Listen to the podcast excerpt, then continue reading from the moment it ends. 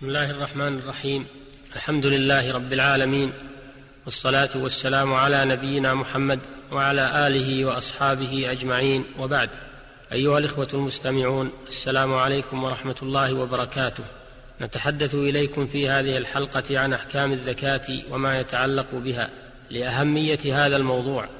فنقول لما كان من شرط حل الحيوان البري أن يكون مذكا الزكاة الشرعية وأن ما لم تجر عليه تلك الزكاة يكون ميتة حراما كان بحث الزكاة ومعرفة ما يلزم لها مهما جدا.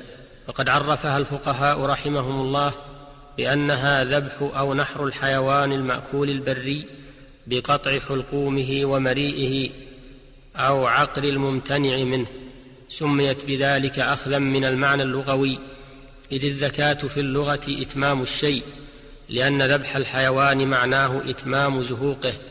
قال تعالى حرمت عليكم الميتة إلى قوله إلا ما ذكيتم أي أدركتموه وفيه حيا فوفيه حياة فأتممتم زهوقه.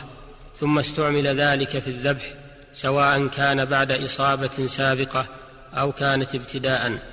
وحكم الزكاه أنها لازمة لا يحل شيء من الحيوان المقدور عليه بدونها. لأن غير المذكى يكون ميتة وقد أجمع وقد أجمع أهل العلم على أن الميتة حرام إلا لمضطر. وقال تعالى حرمت عليكم الميتة إلا السمك والجراد وكل ما لا يعيش إلا في الماء فإنه يحل بدون زكاة لحل ميتته. لحديث ابن عمر يرفعه أحل لنا ميتتان ودمان فأما الميتتان الحوت والجراد وأما الدمان فالكبد والطحال رواه أحمد وغيره.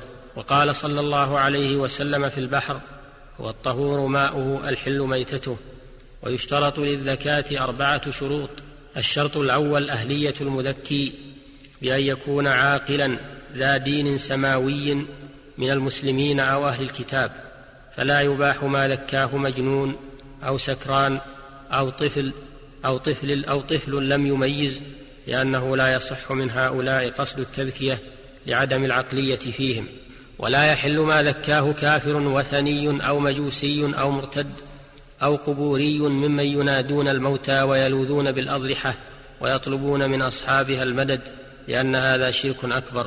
وأما الكافر الكتابي وهو اليهودي أو النصراني فتحل ذبيحته لقوله تعالى وطعام الذين أوتوا الكتاب حل لكم اي ذبائح أهل الكتاب من اليهود والنصارى حل لكم أيها المسلمون وهذا بإجماع المسلمين. قال الإمام البخاري رحمه الله عن ابن عباس رضي الله عنهما طعامهم ذبائحهم. ومفهوم الآية الكريمة أن الكافر غير الكتابي لا تحل ذبيحته وهذا بإجماع أهل العلم. والحكمة في إباحة ذبيحة الكافر الكتابي دون غيره من الكفار. أن أهل الكتاب يعتقدون تحريم الذبح لغير الله وتحريم الميتات كما جاءت به أنبياؤهم بخلاف بقية الكفار فإنهم يذبحون للأصنام ويستحلون الميتات. الشرط الثاني من شروط الزكاة الآلة فتباح الزكاة بكل محدد ينهر الدم بحده سواء كان من الحديد أو الحجر أو غير ذلك ما عدا السن والظفر فلا يحل الذبح بهما لقوله صلى الله عليه وسلم ما أنهر الدم فكل ليس السن والظفر متفق عليه. قال الإمام ابن القيم رحمه الله هذا تنبيه على عدم التذكية بالعظام إما لنجاسة بعضها أو لتنجيسها على مؤمن الجن. وتمام الحديث وسأحدثكم عن ذلك أما السن فعظم وذلك عظم فلا يحل الذبح به وأما الظفر فمدى الحبشة أي فسكين الحبشة فلا يحل الذبح به. الشرط الثالث قطع الحلقوم وهو مجرى النفس وقطع المريء وهو مجرى الطعام والشراب وقطع أحد الودجين وهما الوريدان. قال شيخ الإسلام ابن تيمية وتقطع المريء والحلقوم والودجان والأقوى أن قطع ثلاثة من الأربعة يبيح سواء كان فيها الحلقوم أو لم يكن فإن قطع الودجين أبلغ من قطع الحلقوم وأبلغ في إنهار الدم.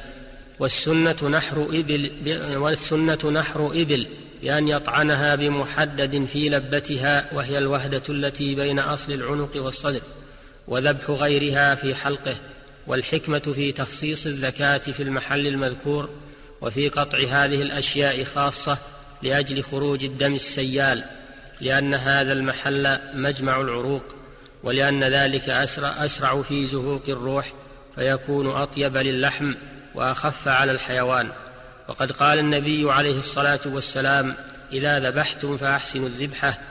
وما عجز عن ذبحه في المحل المذكور لعدم التمكن منه كالصيد والنعم المتوحشة والواقعة في بئر ونحوها فإنها تكون ذكاته بجرحه في أي موضع من بدنه ويكفي ذلك في ذكاته.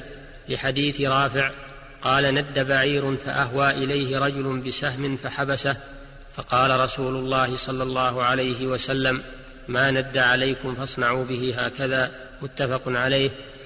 وروي ذلك عن علي وابن مسعود وابن عمر وابن عباس وعائشة رضي الله عنهم.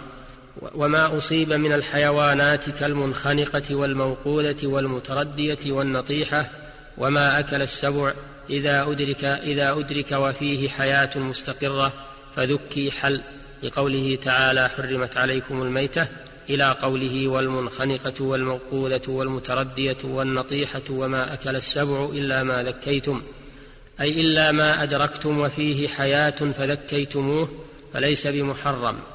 والمنخنقة هي التي التف على عنقها حبل ونحوه فخنقها. والموقوذة هي التي ضربت بشيء ثقيل والمتردية هي التي تسقط من شيء مرتفع والنطيحة هي التي نطحها حيوان آخر برأسه وما أكل السبع ما افترسه الذئب ونحوه.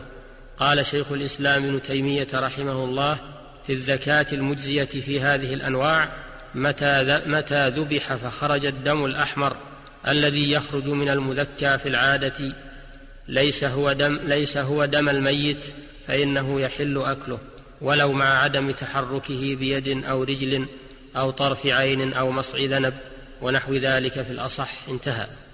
الشرط الرابع من شروط الزكاة أن يقول عند الذبح أن يقول الذابح عند حركة يده بالذبح بسم الله لقوله تعالى ولا تأكلوا مما لم يذكر اسم الله عليه وإنه لفسق. قال الإمام ابن القيم ولا ريب أن ذكر اسم الله على الذبيحة يطيبها ويطرد الشيطان عن الذابح والمذبوح فأما إذا أخل به لابس الشيطان الذابح والمذبوح فأثر خبثا في الحيوان. وكان صلى الله عليه وسلم إذا ذبح سمى فدلت الآية على أن الذبيحة لا تحل إذا لم يذكر عليها اسم الله وإن كان الذابح مسلما انتهى ويسن مع التسمية التكبير هذا وللزكاه آداب فيكره أن يذبح بآلة كالة لقوله صلى الله عليه وسلم وليحد أحدكم شفرته وليرح ذبيحته ويكره أن يحدها والحيوان يبصره لأن رسول الله صلى الله عليه وسلم أمر أن تحد الشفار وأن توارى عن البهائم. رواه أحمد. ويكره أن يوجه الحيوان إلى غير القبلة ويكره أن يكسر عنقه أو يسلخه قبل أن يبرد والسنة نحر الإبل قائمة معقولة يدها اليسرى وذبح البقر والغنم مضجعه على جنبها الأيسر والله أعلم. وإلى الحلقة القادمة بإذن الله. السلام عليكم ورحمة الله وبركاته. والحمد لله رب العالمين. صلى الله وسلم على نبينا محمد وآله وصحبه.